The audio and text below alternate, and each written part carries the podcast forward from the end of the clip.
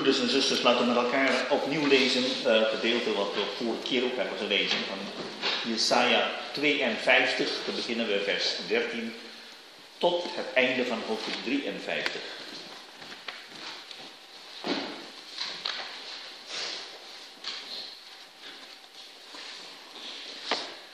Zie, mijn knecht.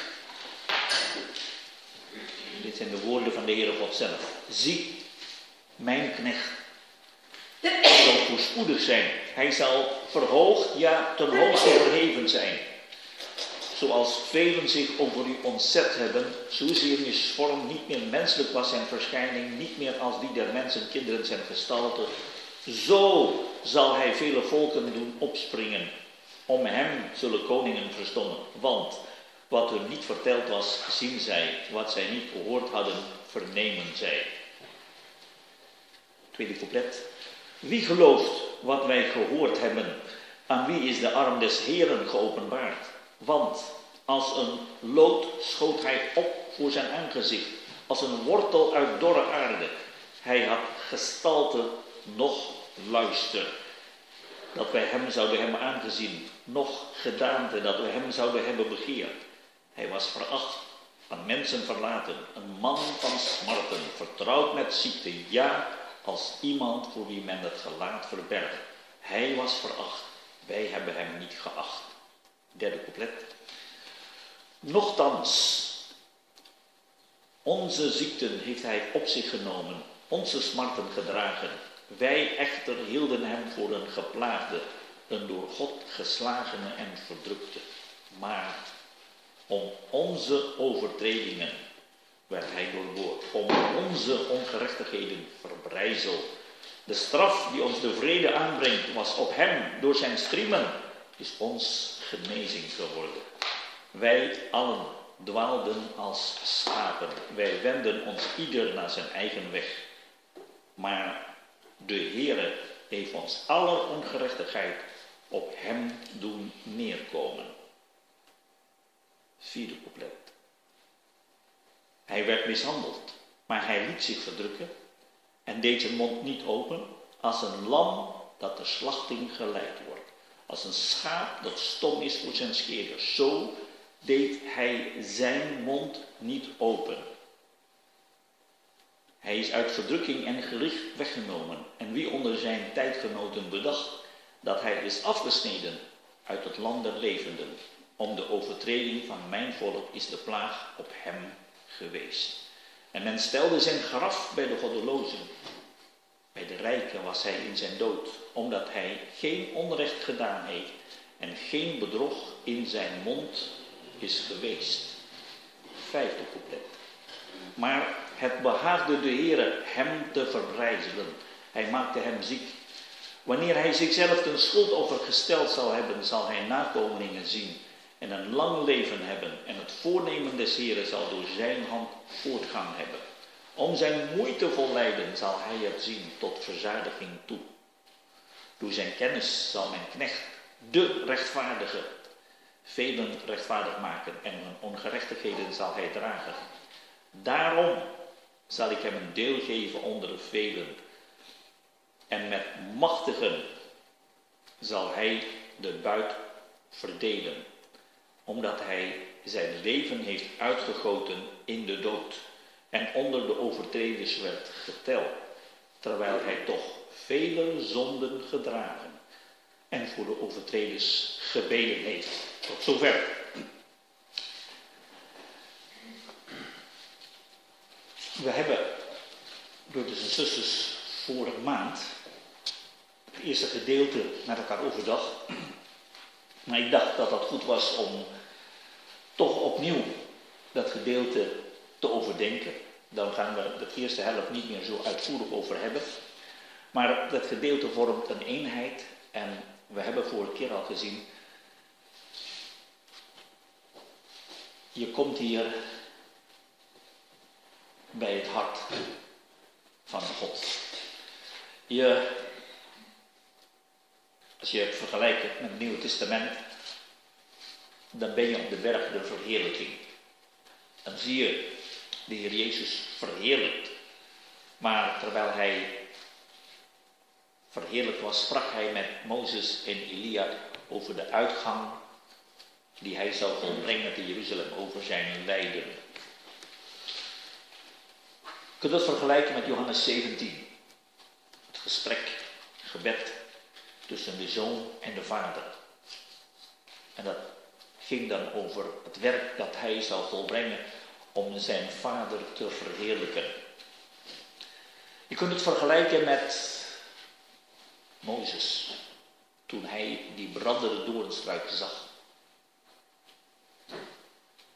En toen hij ging naderen, hij was nieuwsgierig, waarschuwde God hem, doe je schoenen van je voeten, want de grond waarop je treedt is heilig. En dat is hier ook, we komen op heilig grond. Jesaja 53, we hebben het vaker gezegd, dat is, het boek Jesaja is de Bijbel in miniatuur.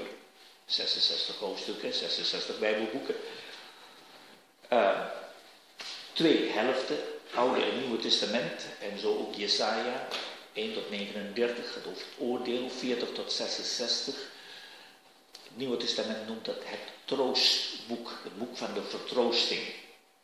En het middelpunt van het boek Jesaja, tweede helft van Jesaja, is Jesaja 53.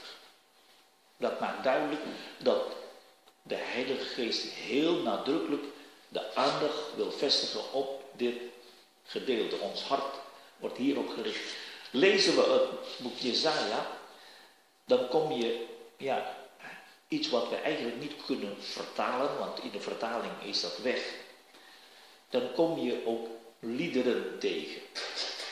En dat herken je in het Hebreeuws door het cadans, door de ritme. En wonderlijk, we vinden vier liederen. Vier liederen in Jesaja 40 tot met 66. We hebben er drie gehad. Jesaja 40, 42 hebben we gehad. Het ging over de uitverkoren knecht des Heren. Jesaja 49 hebben we gehad, de verworpen knecht. 51, de afhankelijke knecht. En hier in Jesaja 53 vinden we het vierde keer leidende knecht van de Heer. Vergelijkbaar met het Nieuwe Testament. In het Nieuwe Testament vind je de vier evangeliën en dat gaat over de Heer Jezus. En dat uh, mond uit vindt zijn climax in zijn lijden en sterven aan het kruis van Golgotha. Hij, de Heer Jezus, lees je elke keer weer, hij zette zijn aangezicht naar Jeruzalem. Dat was het doel van zijn komst op aarde. De Heer Jezus heeft zelf een keer uh, in Lucas 22, Jesaja 53, vers 12 aangehaald. Hij werd met de, onder de overtreders geteld. En hij maakte heel duidelijk daar in dat gedeelte. Dit gedeelte gaat over mij. Het is dus niet een uitvinding van Filippus in handelingen 8, zoals we net gehoord hebben, of van andere discipelen, maar de Heer Jezus zelf tijdens zijn leven heeft aangeduid, Jesaja 53, heel bijzonder gaat over mij. Los nog van andere gedeelten, zoals uh, Johannes uh, eh, 5, waar heel duidelijk is dat de Jezus zegt, de schriften zijn het, heel het Oude Testament, die van mij getuigen. Mozes en de profeten, die hebben getuigd van mij. Die hebben duidelijk gemaakt, moest de Christus dit niet lijden? En ongetwijfeld was Jesaja 53 daarbij. En als de Heer Jezus bijbelstudie deed met de twee Emmausgangers en hij legde uit vanuit de schriften wat over hem geschreven stond, ongetwijfeld was Jesaja 53 erbij. Jesaja 53 ging dus, het is het vierde lied en gaat over de knecht, de leidende knecht van de Heer. En als we nadenken over de leidende knecht van de Heer, dan moeten we beseffen, het is, er is hier een lied. Het is een lied dat gezongen wordt. Liederen in de Bijbel zing je alleen maar als je verlost bent. Denk aan, uh, aan openbaring 15 waar je leest over de, de 444.000 en niemand anders kon dat lied zingen dan deze 144.000?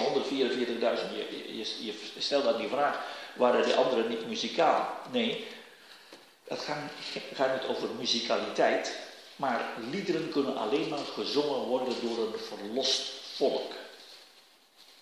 Daarom in Exodus 15, lied van Mozes, eerste lied gezongen in de Bijbel. En het laatste lied, het lied van het lam. Lied van Mozes, lied van het lam. Gezongen door een verlost volk. Dat is hier ook. Dit is het lied. Gezongen door een verlost volk. En daarom is het een voorrecht, broeders en zusters, als wij mogen zingen.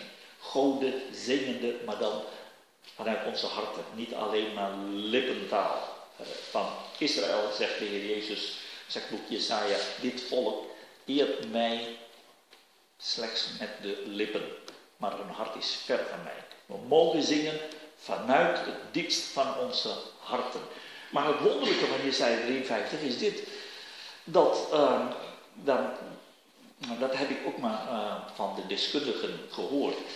Als je in het Hebreeuws leest, dan is het een lied dat gezongen wordt door een huilend iemand. De ritme is alsof je hoort een, een snikkend geluid.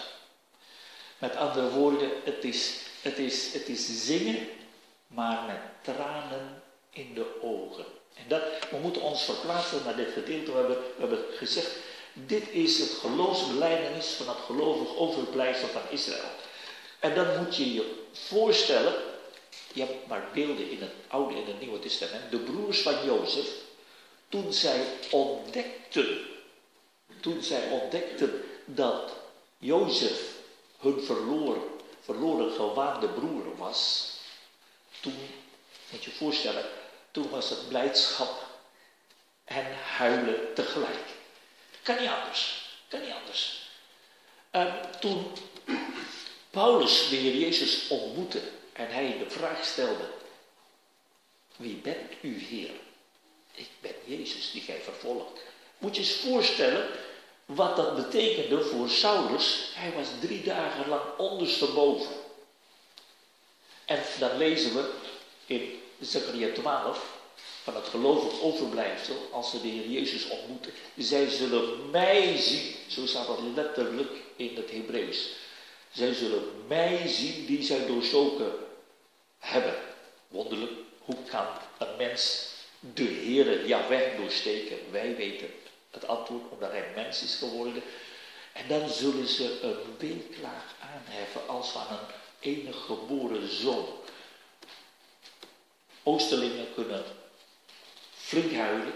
Als je één kind verloren is, dan ga je flink huilen. Als je enig kind verliest, dan is, dat, uh, dat is alle hoop weg, zoals de jongelingen van Naaien.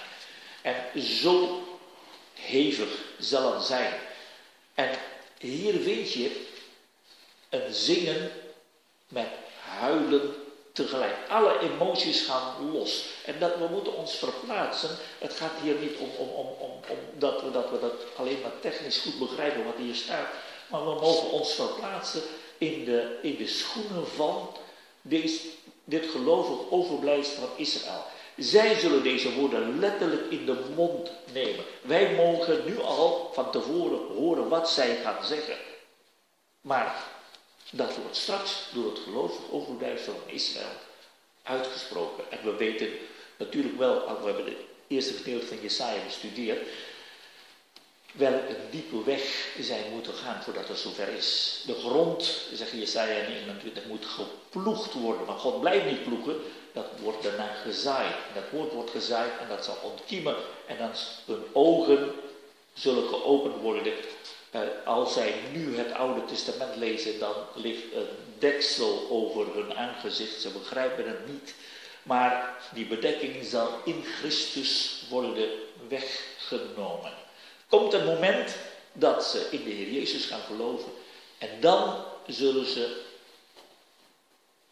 alles begrijpen. Net als de discipelen, de twee Emmausgangers, die dachten nou, wij dachten dat hij onze verlosser was, maar dat is nu al de derde dag. En de Heer Jezus legde de schriften uit en toen was alles duidelijk.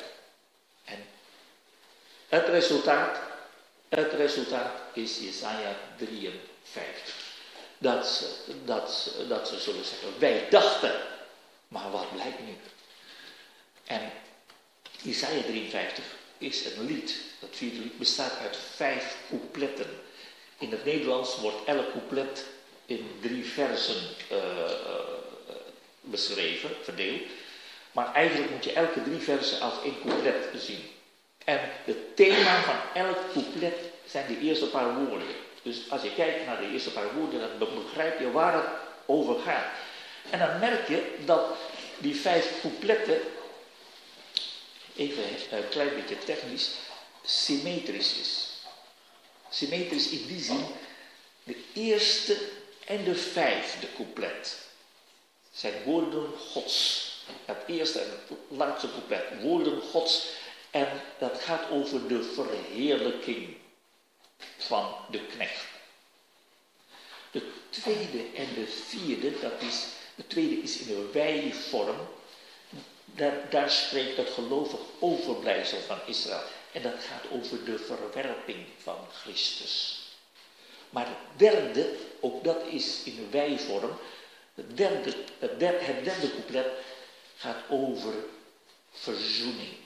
Daar beleiden het gelovig overblijfsel dat het sterven, het lijden van de Heer Jezus was in hun plaats. Met andere woorden, als je kijkt naar het boek Jesaja, tweede helft, het boek van het troost, het middelpunt van die 27 hoofdstukken is Jesaja 53. Het middelpunt Jesaja 53 is het derde couplet. En het derde couplet is hier vers 4 tot met 6. Nochtans, onze ziekten heeft hij op zich genomen. Net als de Romeinenbrief, die ook heel gestructureerd is, is het Jesaja zo gestructureerd dat als je, daar, als je daarnaar kijkt, dat, dat, je, dat, je, dat je begrijpt, ja, eh, dat structuur, dat, dat, dat, dat schitterende uh, vorm, dat kan niet door een mens bedacht worden. Daar vind je als het ware de handtekening van God. Wat bedoel ik mee? Ik bedoel dit. Kijk maar naar de schepping. Alles wat mensen hebben gemaakt, als je kijkt met een microscoop, is onvolmaakt. Alles wat God heeft gemaakt, kijk je met een microscoop, dat wordt steeds mooier. Alle details. En dat is ook met het woord van God. Boeken van mensen, nou ja, als je, als je een keer gelezen hebt, en, nou, dat heb ik gelezen, dat ken ik, en is nou, na tien jaar is het, uh, zijn er heel veel dingen achterhaald. Maar het woord van God, hoe meer je naar kijkt, hoe meer met verwondering je naar luistert. Want het levend en krachtig en scherper dan enig tweesnijdend zwaard. Het woord van God is anders. Dat, als je dat overdenkt, dan herken je, herken je wie de schrijver is. Dat is God zelf. En in dit lied begint God, net als in Psalm 22 lees je, dat, dat de Heer Jezus in een grote gemeente zal ik uw lof zingen. Met andere woorden, uh, we hebben vandaag een voorzanger, maar uh, in Psalm 22 is de Heer Jezus de voorzanger in de gemeente. En de rest gaat mee. Hij bepaalde de toon. Hij, bepaalde, hij gaf het lied op, mag ik zo zeggen. En, en dat is hier ook. God begint met het lied. Wat dat betreft is dat wonderlijk. Want normaal gesproken vinden we alleen maar mensen die zingen. Tussen twee haakjes. Je vindt nergens in de Bijbel dat engelen zingen het gedeelte waarvan we dachten, denken dat engelen zingen, er staat letterlijk engelen spreken. Mensen zingen, verloste zondaren zingen. Maar hier vind je dat God het lied aanheft. En God begint met mededeling, net als in Jesaja 42, eerste lied. Zie mijn knecht. Hebreeënbrief aanschouwt hem en dat woordje zien is hier niet alleen maar een vluchtige blik, maar het is aanschouwen dat je met je hart naar kijkt en je kunt, en dan wordt je aandacht gevangen genomen door deze persoon en dan kan je hem niet meer loslaten. Dat is eigenlijk wat God hier doet. Zie mijn knecht. Zo begint het eerste couplet, couplet zie mijn knecht. En het laatste couplet lees je in vers 11, lees je opnieuw, um, door zijn kennis zal mijn knecht de rechtvaardige velen rechtvaardig maken. Dus je ziet, Het eerste couplet begint met wijzen naar de knecht, mijn knecht. En dat laatste couplet opnieuw, mijn knecht. Eigenlijk, eigenlijk uh, zou je haast, haast zeggen, uh, stel dat, dat het hier in plaats van mijn knecht de naam Jezus wordt ingevuld, dan, dan, dan is het voor ons, ja, nee, dat, is, dat, is, dat, is, dat is zo duidelijk dat het over hem gaat.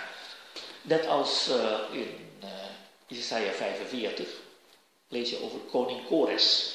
Beeld van de Heer Jezus die straks terugkomt om de overwinning te behalen. Kores is daar het beeld van. Maar voor de, uh, voor de moderne theologen die zeggen nou dat dat, dat, kan niet. Dus daarom moet Jesaja door iemand anders geschreven zijn. Maar anders had Jesaja 150 jaar van tevoren geschreven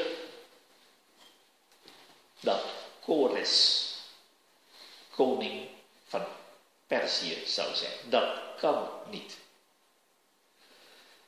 Hier in Isaiah 53 wordt de komst van de Heer Jezus, de knecht, aangekondigd. De knecht die ook koning Kores is. Koning Kores is type van de Heer Jezus, maar ook de knecht is hier de Heer Jezus zelf. En je vindt het heel duidelijk. Paulus die legt het uit in Filippi 2. Die gezindheid zij in u die ook in Christus Jezus was. Die goden gelijk zijn, geen roof heeft geacht, maar hij heeft zichzelf ontledigd en heeft de gestalte van een slaaf aangenomen. Met andere woorden, daar zien we hoe de Heer Jezus mens is geworden en de gestalte van een mens, ja, de gestalte van een slaaf heeft aangenomen.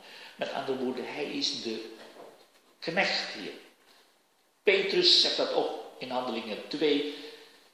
God heeft zijn knecht Jezus. En zo vind je meerdere keren getuigenis in de Bijbel dat als het gaat om de knecht, Marcus heeft een heel evangelie gewijd aan de Heer Jezus als de volmaakte knecht des Heren. Heel het Nieuwe Testament getuigt dat als het gaat om de knecht des Heren, dat het gaat om de Heer Jezus. Als het gaat om de knechten, meervoud, dan gaat het om het volk Israël.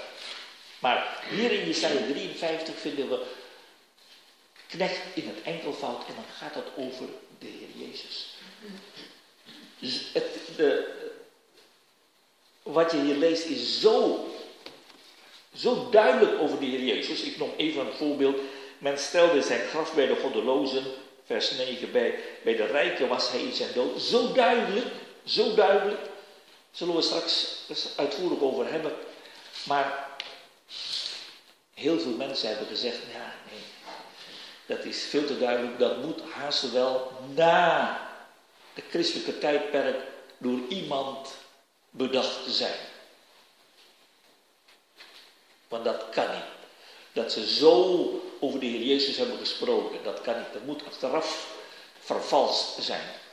Wij hebben vandaag de dag in Jeruzalem de, een boekrol, de enige oude, oud, complete oude testamentische boekrol van de Dode Zeerollen van 120 voor Christus. 120 voor Christus hebben we het boek Jesaja in het museum in Jeruzalem. Waardoor eigenlijk voor de mensen niet meer houdbaar is om te zeggen, het is allemaal door de christenen achteraf bedacht. Nee, het boek Jesaja is het woord van God. En een van de duidelijkste van, uh, van het Oude Testament. Een van de meest aangevallen boek van het Oude Testament naast het boek Genesis. Genesis, eh, omdat de Heer Jezus, omdat God wordt voorgesteld als schepper. En Jesaja, omdat God wordt voorgesteld als heiland. Dat wordt door Satan meest aangevallen. En daarom voor ons moet dat heel belangrijk zijn dat we het boek Jesaja kennen. Want dat, dat brengt ons hart bij de Heer Jezus. We zien hier eigenlijk, dat brengt ons bij het kruis. En dat is zo kostbaar. Je hart gaat sneller kloppen. Dat wordt hier gezegd, zie mijn knecht. Even nog dit.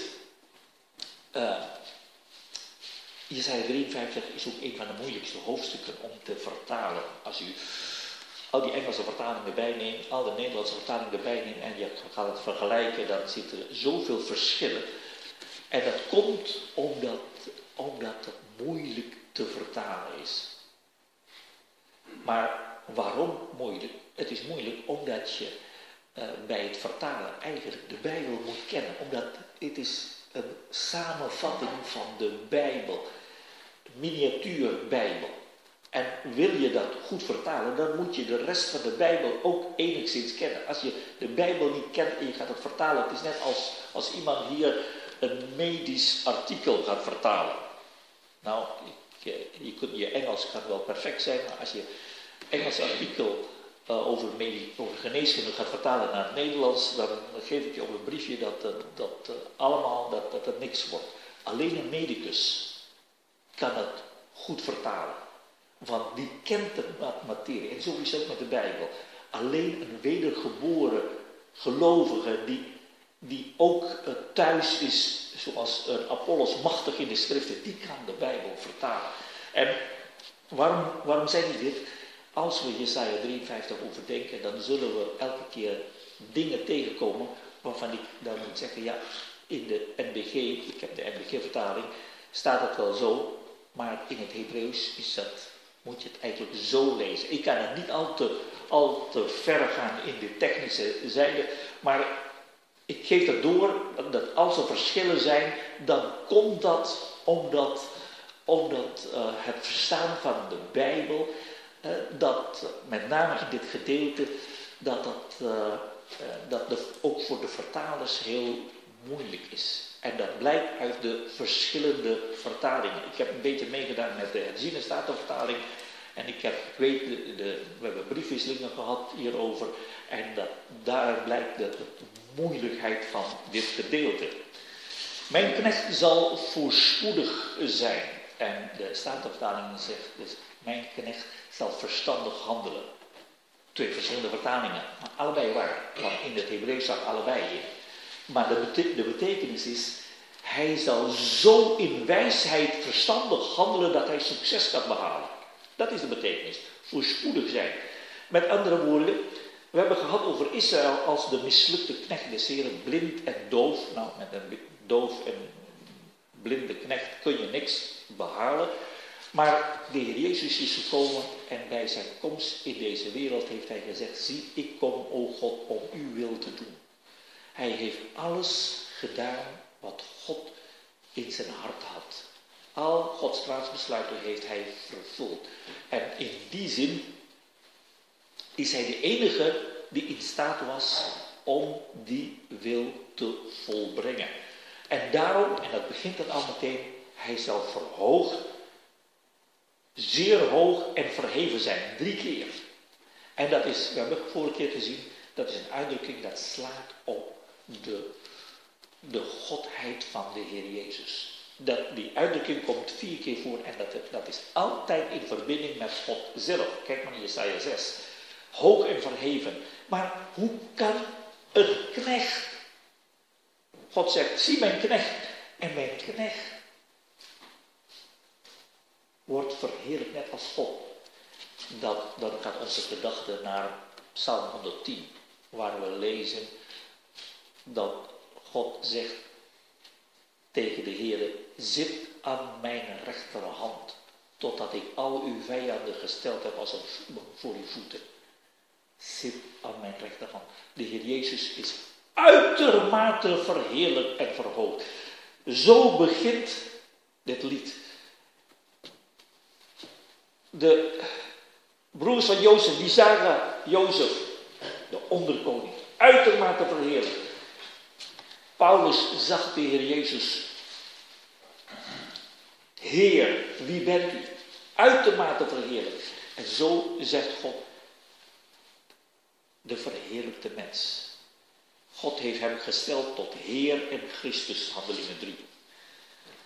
En dan wordt onmiddellijk uitgelegd dat de wereld met verbazing twee keer kijkt, verbazing kijkt naar de eerste komst van de Heer Jezus, vers 15 en eh, vers 14 en vers 15.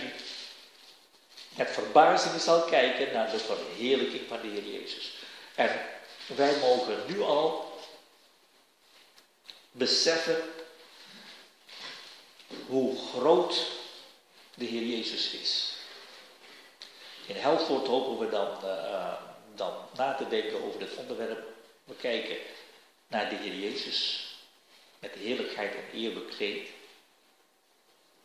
Aanschouwt Hem. Hij die meer is dan wie dan ook in de Hebreeënbrief. Maar ook de targum, de uitleggingen van de Joden over dit gedeelte. Ja, enkele targums die uitleggen, dat gaat hier over de Messias. En dan zeggen ze, hier is, gaat het om mijn knecht de Messias. En dan wordt toegevoegd, hoger dan Abraham, hoger dan Mozes, hoger dan de engelen. En de Heer Jezus maakt duidelijk, zie, meer dan Salomo is hier, meer dan Jona is hier. En als je dit leest, dan, dan, dan besef je, wie wordt zo op zo'n hoogte geplaatst alsof hij God zelf is, dan kan het alleen maar diegene die in Johannes 17 gebeden heeft. Vader, verheerlijk mij met die heerlijkheid die ik bij u had eer de wereld was. Wie anders? Ik bedoel, als, als, als, we, als we dit lezen als christen, dan, ja, dan, dan, moet dat duidelijk zijn dat het om de Heer Jezus gaat. Je hart gaat sneller kloppen, net als Johannes. Hij, hij zag de Heer Jezus in de verte en hij, de discipel die door Jezus geliefd was, die zegt, dat is de Heer. Je herkent de Heer van een afstand. En dat is wat we ook hier mogen zeggen. De Joden zeggen van de knecht, dat zijn de Joden. Nou, de Joden verheerlijk als God. Met goddelijke heerlijkheid. Als we Jesaja 1 lezen over wat God zegt over het Joodse volk, dan denk je nee. Dat, dat, dat, dat, dat, dat, dat ben je toch niet serieus bezig. Maar ik heb thuis allemaal uitleggingen van de Joden over Jesaja 53. De knecht, dat zijn de Joden. En, hij, de Joden werden uh, mishandeld door de volkeren. Maar ja, hoe de Joden dan een schuldoffer moet zijn voor de volkeren, dat weet ik niet. Maar ook moderne theologen vandaag de dag zijn geneigd om te zeggen: het gaat hier de, om de Joden, niet om Christus. Maar wij mogen weten, het gaat hier om onze heiland, onze Heer, die voor ons gestorven is. En dan spreken de, het gelovig overblijfsel van Israël. Reeds in Jesaja 6 wordt al gezegd bij de roeping van Jesaja dat, dat als God oordeelt, er komt toch nog een overblijfsel. Gelukkig, anders waren we net als Sodom en Gomorra. In Zechariah 13 lezen we dat als het oordeel komt, twee derde wordt uitgeroeid, een derde wordt gelouterd. In Malachi lees je eveneens zo. Overal lees je dat daar een gelovig overblijfsel van zal zijn. Ook Romeinen 9, 10 en 11 maken ons duidelijk, er is een gelovig overblijfsel van Israël. Maar dat gelovig overblijfsel van Israël zal hier een getuigenis geven. Getuigenis is dat we prediking, wie gelooft wat we gepredikt hebben. Toen de discipelen destijds in de tijd van de Heer Jezus hebben gepredikt, toen geloofden de mensen niet in hem. In hem. En dat is in de toekomst ook als die 144.000 het evangelie van het koninkrijk zullen prediken, dan zal de twee derde van Israëlieten niet accepteren. Ze zullen niet geloven. En dan komt de vraag aan wie is de arm des Heren geopenbaard? De voorgaande gedeelte hebben we gehad over de arm van de Heer. En dan wordt het voorgesteld als die sterke, machtige arm die komt om te verlossen. En dan vers 2 maakt duidelijk hoe die arm van de Heer wordt geopenbaard. De arm des Heren, de verlossing die wij Nou, ik noem even Jesaja 52 vers 10.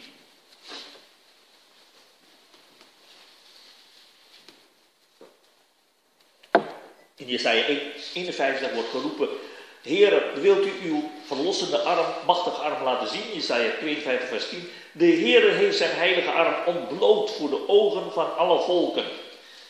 En Jesaja 53 vers 1. Aan wie is de arm des Heeren geopenbaard? Dat is toch duidelijk, als de arm des Heeren geopenbaard wordt, dan zal ieder toch herkennen. Nou, vers 2 zegt, als een lood schoot hij op voor zijn aangezicht.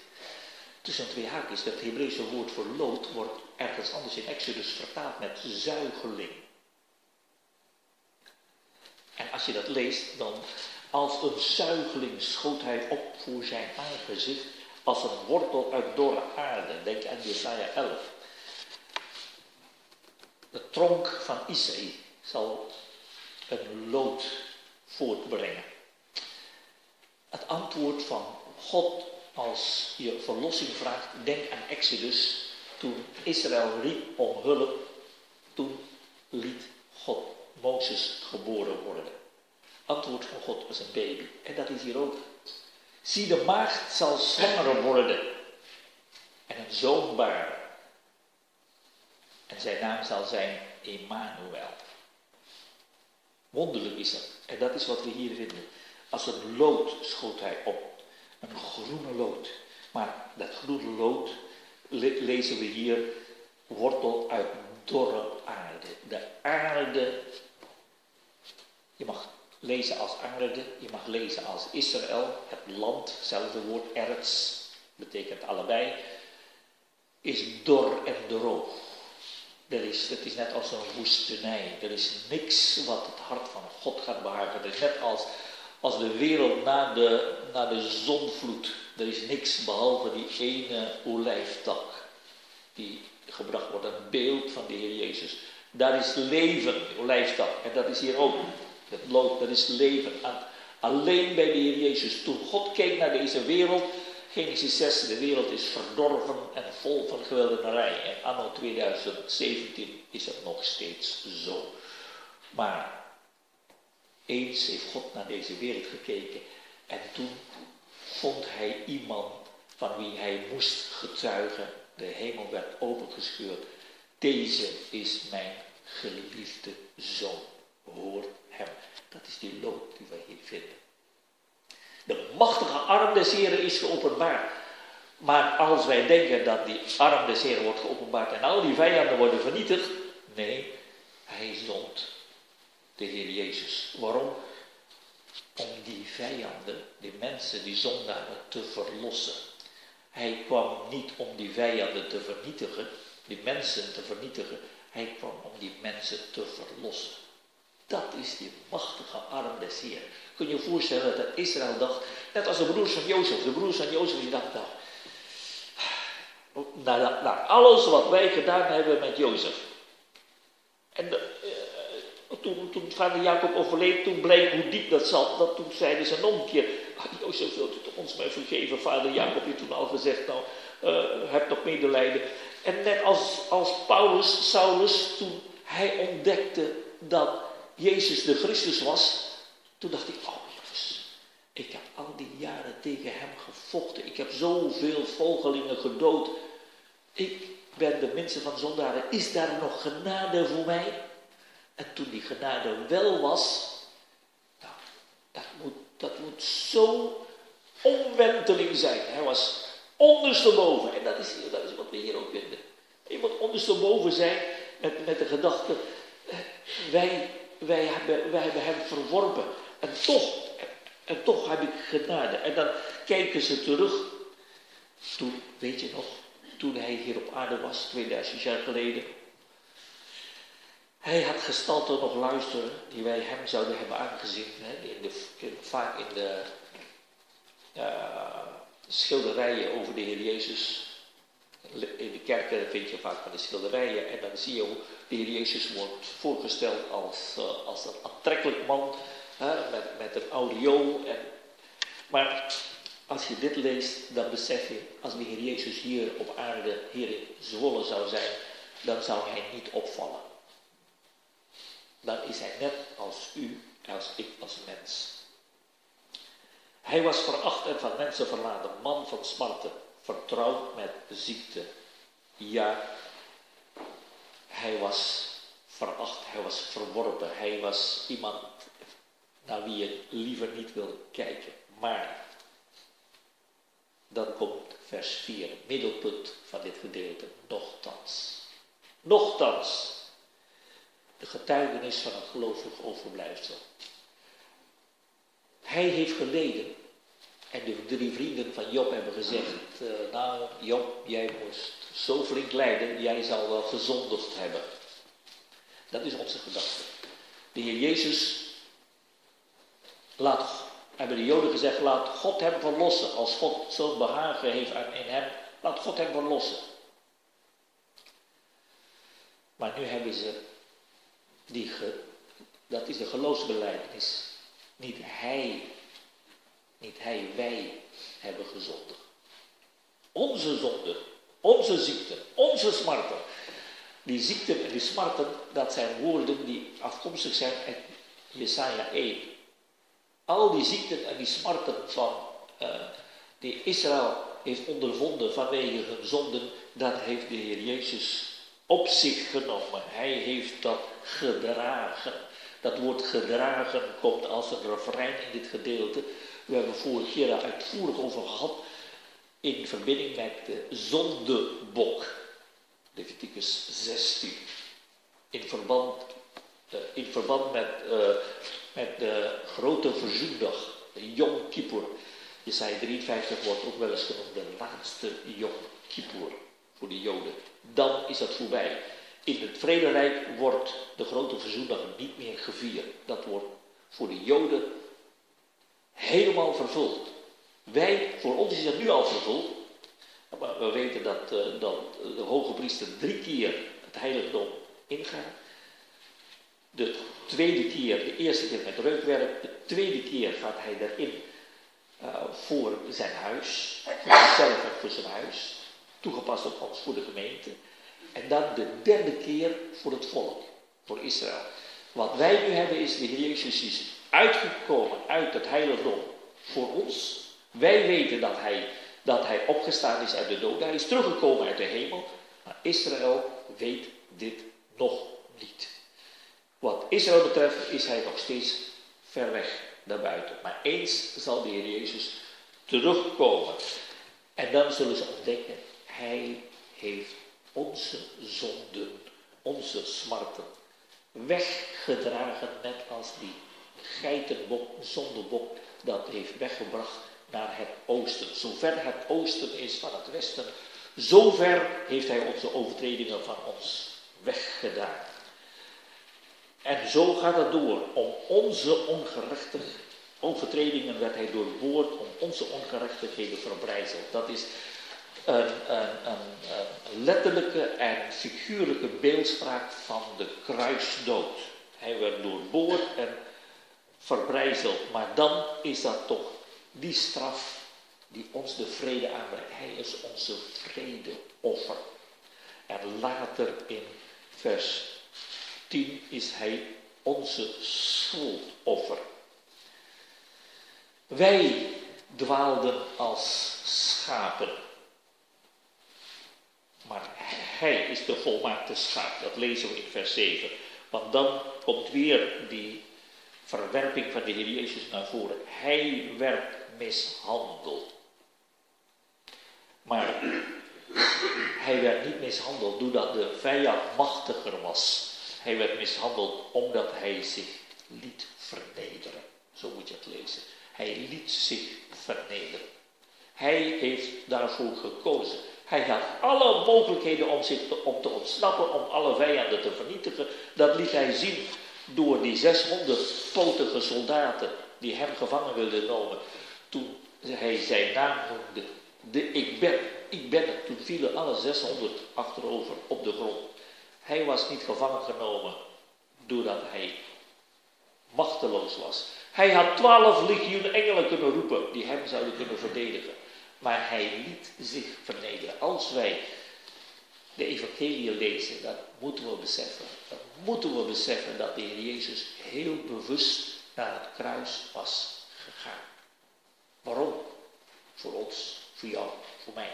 De genade is dat elk Israëliet, gelovig Israëliet, zal kunnen zeggen, niet aan onze overtreding, maar mijn overtreding.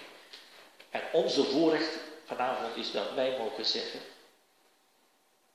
onze overtreding, zeggen de Joden, ik mag zeggen, mijn overtreding. Al mijn overtreding heeft hij aan het kruis weggedaan. Begrijp je dat, dat, we Jesaja, dat we Jesaja 53 nooit kunnen lezen met droge ogen? We kunnen Jesaja 53 niet kunnen overdenken als een technische stuk. Als we Jesaja 53 overdenken, dan komen we in het heiligdom. Het is heilig grond. En dan mogen we nadenken over onze heiland. En dan is dat een voorproefje van wat we straks in de eeuwigheid zullen doen. Dan kunnen we niet zwijgen. Ik heb geloof en daarom zing ik, daarom spreek ik. Dan moet ik zingen. Dan zullen we tot in alle eeuwigheid blijven zingen. Want wat, wat, wat, wat kan je anders? Want wij beseffen eigenlijk niet hoe groot de overgang is van de dood naar het leven. Die overgang is zo ontzettend groot dat als we, als we iets meer beseffen, dat, dat wij meer uit dankbaarheid, meer voor Hem tot Zijn eer zouden gaan leven. We beseffen maar, maar half hoe groot de genade die ons ten deel is gevallen. De eeuwigheid is niet voldoende om Hem daarvoor te bedanken. Hij liet zich verdrukken, maar hij deed zijn mond niet open. Hij zweeg. We hebben het over gehad vorige keer. Hij zweeg, gelukkig maar, want als hij, de schepper van hemel en aarde, had gesproken, één woord van hem, het zwaard uit zijn mond, was voldoende om alle vijanden te vernietigen. Lees je in Openbaring 19. Psalm 2. Eén woord van de Heer Jezus. Hij heeft gezwegen uit liefde. Zefania zegt, ik heb in liefde gezwegen. Als een schaap dat stom is voor zijn scheerders. Als een lam dat ter slachting is geleid. Als een lam dat ter slachting is geleid betekent hij is het lam van God dat de zonde van de wereld wegneemt. Het lam ter slachting is een offerlam. Hij is ons offerlam. Maar het bloed van stieren en bokken kunnen geen bloed zonde wegnemen. Hij heeft zijn bloed uitgegoten in de dood. Hij is een offerlam. Voor de vredeoffer, maar dat niet alleen. Ook voor de schuldoffer, 10. Hij is uit verdrukking en gericht weggenomen. Je moet dat eigenlijk lezen. Hij is uit verdrukkende gericht, vernederende gericht weggenomen. Weggenomen door een gewelddadige dood. Wie onder zijn tijdgenoten bedacht? Ja, eigenlijk moet je de Statenvertaling nemen. Wie zal zijn generatie vermelden? Dat betekent, hij was de rechtmatige koning. Ze hebben, ze hebben uh, Pilatus zegt, zal ik uw koning kruisigen? Hij was de rechtmatige koning, de zoon van David. Maar zij hebben gezegd, wij hebben geen koning, dat keizer, dat de keizer alleen. Maar zij hebben zijn geslachtsregister niet vermeld. Hij, hij was de rechtmatige koning van Israël. Hij is afgesneden uit het land der levenden. Zonder nakomeling. Maar om de overtreding van mijn volk, zegt de Heer, is de plaag op hem geweest. Ineens komen we tot de ontdekking. En dat zit hem in het woord plaag. Het woord plaag wordt gebruikt door het altijd als oordeel van God. Een mens stuurt geen plaag. De tien plagen van Egypte, dat komt van God. Het woord plaag komt van God. En wij zitten met de vraag, maar waarom is de Heer Jezus nu aan het kruis gestorven? Wie zijn schuld is dat? De Joden? Schuld van Caiaphas? Schuld van Pilatus? Wie zijn schuld was dat? Net als Jozef. Jozef zegt, jullie hebben het kwaad bedacht, maar God heeft mij vooruitgezonden om een groot volk in leven te behouden. Zo zegt God hier, die plaag komt van mij. Is de plaag. Hij is gestorven en, en heeft het oordeel gedragen. Hij is geleden door mij. Als wij, de wereld denkt, de Heer Jezus is daar naar het kruis gegaan. Hij is een mislukt iemand, hij is een martelaar, hij is iemand die stierf voor zijn, voor zijn idealen. Nee, wij mogen weten, hij is naar het kruis gegaan en toen is Gods oordeel over hem gekomen. Gods oordeel, wat heeft hij dat dan? Wat heeft hij dan gedaan? Heeft hij dat verdiend? Wat, wat, wat is er met hem aan de hand? Waarom heeft hij die plaag? Kijk, uh, in, in de psalmen lees je, psalm 32, uh, eh, ik heb nog nooit een rechtvaardige verlaten gezien. Nee, een rechtvaardige. God is altijd bij, bij, bij, de, bij de gelovigen. Maar hier vind je de rechtvaardige. En God heeft hem verlaten. En we moeten die vraag stellen. Die vraag die de Heer Jezus heeft gesteld. En proberen dat te beantwoorden. Eli, Eli, lama sabachthani. Mijn God, mijn God. Waarom hebt gij mij verlaten? Waarom is Gods oordeel op hem gekomen? Kunt u dat antwoorden, beantwoorden? Maar een heel persoonlijk. En niet een algemeen antwoord, ja, hij is door God verlaten doordat uh, voor Israël of voor, uh, voor de mensen in de wereld. Het is de Zoon van God die mij heeft liefgehad. En zichzelf voor mij heeft overgegeven. Het persoonlijke, dat moeten we, dat moeten we tot ons laten doordringen. Om de overtreding van jou en mij, van mij, is die plaag op hem geweest. Maar dan zien wij hoe God altijd waakt over de heerlijkheid van zijn zoon. Men stelde zijn graf bij de goddelozen. Dat is het graf van de goddelozen. Als iemand gekruisigd is, dan wordt zijn lichaam net als, uh, we krijgen een ezelsbegrafenis noemt de Bijbel. Dan, dan wordt het lichaam, uh, dat zie je nu bij de ISIS, hè, dan wordt het lichaam allemaal gesmeten in een kuil. En dan wordt opengeladen, komen de vogeltjes, die eten het op, of de honden, nou, daar, praten we liever niet over. Het is een, een afschuwelijke dood. Je lichaam wordt voer voor de honden.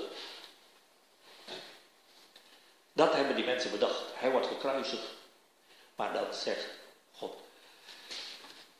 Men stelde zijn graf bij de goddelozen, meervoud, bij de rijke, enkelvoud, was hij in zijn dood.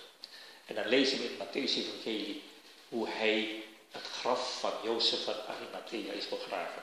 Nu mogen we even kort kijken naar de gewoonte van de Joden. De Joden hadden altijd de gewoonte, ze hebben, eh, een dorp heeft twee of drie graven. En er wordt iemand begraven en dan wordt het gemetseld. En eh, dat graf ligt boven de grond, niet in de grond, want de grond is kostbaar, maar in een rots. En als het lichaam verteerd is, na twee, drie maanden, dan doet men de, uh, de, de, deur open. De botten worden verzameld in een, uh, in een ossuarium, in een bottenkist. Klein. En dat wordt ergens in een hoekje neergezet. En dan is die graf weer gereed om opnieuw gebruikt te worden. Het graf wordt niet, bij ons kan je twee, drie personen begraven, maar het wordt één keer gebruikt. Maar daar wordt een graf eigenlijk van geslacht tot geslacht gebruikt. Dus je, krijgt, je hebt nooit een nieuw graf, maar je hebt altijd een graf dat, dat al gebruikt is geweest. Maar de Heer Jezus is begraven in een graf waar nog nooit iemand anders is geweest van Jozef van Arimathea. Hij heeft zijn eigen graf aan de Heer Jezus gegeven. En dat is net als bij, bij heel veel andere dingen. Als de Heer Jezus op een ezelinne is geweest, staat uitdrukkelijk waar geen mens geweest is. Als hij, begraven, als, als hij geboren is, is hij geboren uit een vrouw waar geen man ooit is geweest. Als hij uh, in een wieg wordt gelegd, dan wordt hij in een kribbe gelegd waar nog nooit een baby is gelegd. God waakt over de eer van zijn zoon. En dat is wat je hier ook hebt. Bij de rijken was hij in zijn dood. We mogen in die kleine dingen herkennen hoe God waakt over de eer van de Heer Jezus. Dat dat voor God het aller, allerbelangrijkste is. En wat God wil is dat ook voor ons de eer van de Heer Jezus het belangrijkste wordt in ons leven. En dan komen we bij deze woorden, omdat hij geen onrecht gedaan heeft en geen bedrog in zijn mond is geweest. Nou, zo'n volmaakt iemand, heb je ooit in de Bijbel, eh, in de wereld, zo'n volmaakt iemand gezien? Geen bedrog wordt in zijn mond genomen. Israël wordt ook Jacob genoemd, oftewel hielenlichter. Dat is een aaneenschakeling van leugen en bedrog. Joden, nou ja, de, de, de, de, leugens van de Joden, ik, heb niks tegen de Joden, maar dit is spreekwoordelijk. Ze, ze kunnen, uh, nou ja, laten we niet over hen spreken, maar het, is, het gaat hier niet over het volk Israël. Geen bedrog in zijn mond. Dat, geen bedrog in zijn mond maakt duidelijk dat deze persoon onbevlekt en onberispelijk is. Daardoor geschikt als offerdier, als offerlam. Daarom kan hij alleen in vers 10 schuldoffer zijn. Maar dan komen we in vers 10 de getuigenis van God. En daar willen we mee eindigen. Met die getuigenis van God.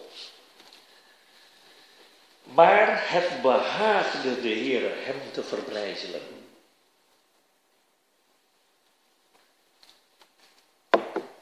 Wij zouden misschien hebben verwacht met grote tegenzin. Met grote tegenzin heeft de Heere God hem verbrijzeld. God, God, God dacht, nou dat is niet eerlijk, maar ja goed, kan niet anders. Het behaagde de Heer. Kunt u die, die, die vraag beantwoorden waarom het God behaagde om zijn zoon, zijn veelgeliefde zoon, te verbrijzelen?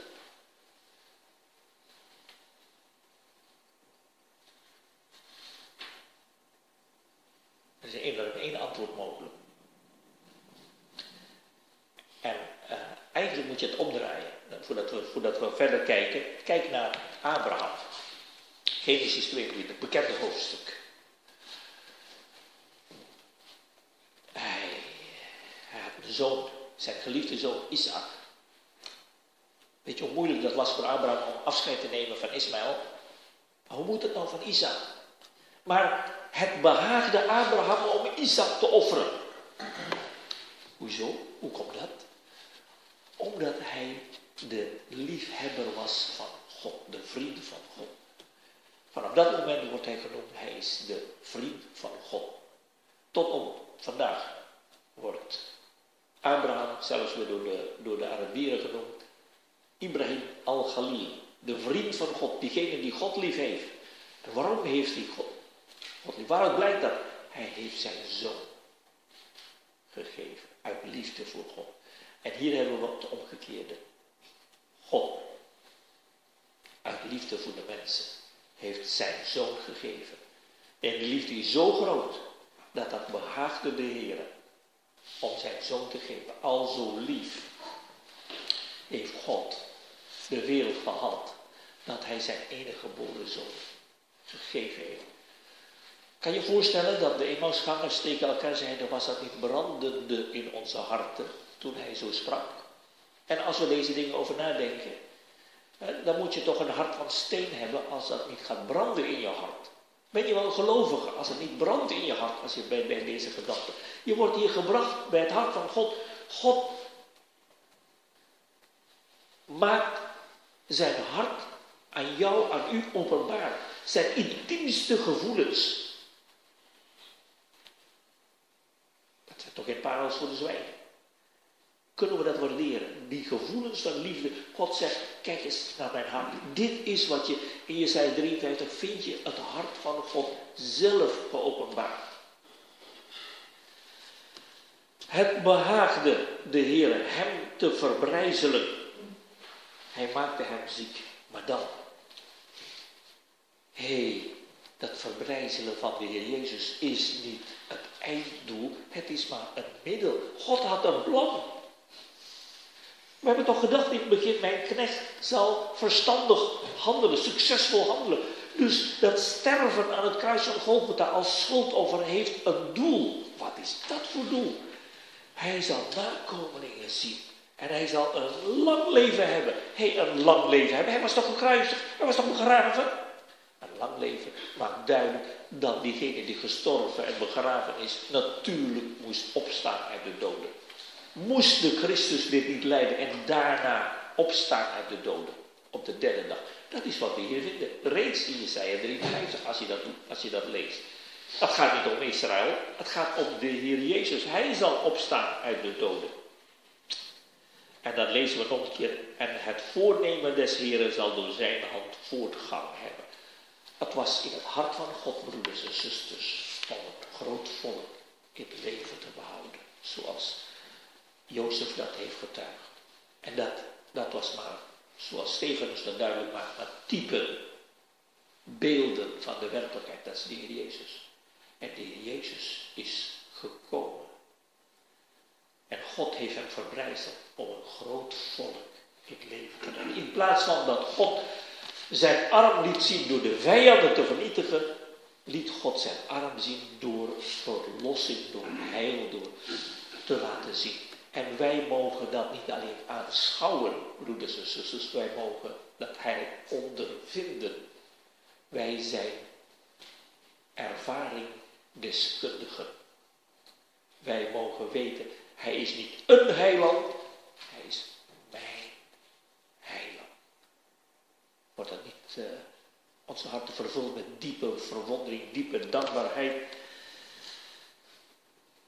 om zijn moeitevol lijden zal hij het zien tot verzadiging toe. De vruchten van zijn werk, al 2000 jaar lang. Het blijft maar doorgaan. We leven in een tijd dat, dat God bezig is met, zijn laatste, met de laatste groep mensen die duizend jaar onbereikbaar was voor het evangelie, de moslims, of niet te bereiken met het evangelie. Bij bosjes, bij Honderdduizenden komen de moslims vandaag tot geloof, vlak voor de wereldkomst van de Heer Jezus. Hij zal het zien tot verzadiging toe. En u en ik, al die deze gelovigen, die zullen straks boven in de hemel zijn. En u en ik, wij zijn de monumenten van Gods liefde. Als er ooit nog een engel durft te vragen, is God nog wel liefdevol? Dan zal God wijzen naar u en mij. Kijk eens, bewijzen van Gods liefde. De vruchten van de liefde van God. En wij zullen getuigen. Wij zijn hier niet omdat wij het hebben verdiend. Wij zijn hier omdat Gods liefde geopenbaard is daar aan het kruis van Golgotha. Door zijn kennis zal mijn knecht de rechtvaardige velen rechtvaardig maken. Petrus heeft dat in 1 Petrus 3 vers 16 duidelijk gemaakt. Hij de rechtvaardige voor ons onrechtvaardige. Om ons tot God te brengen. Zo zijn wij gebracht bij God en wij hebben daaraan gedacht.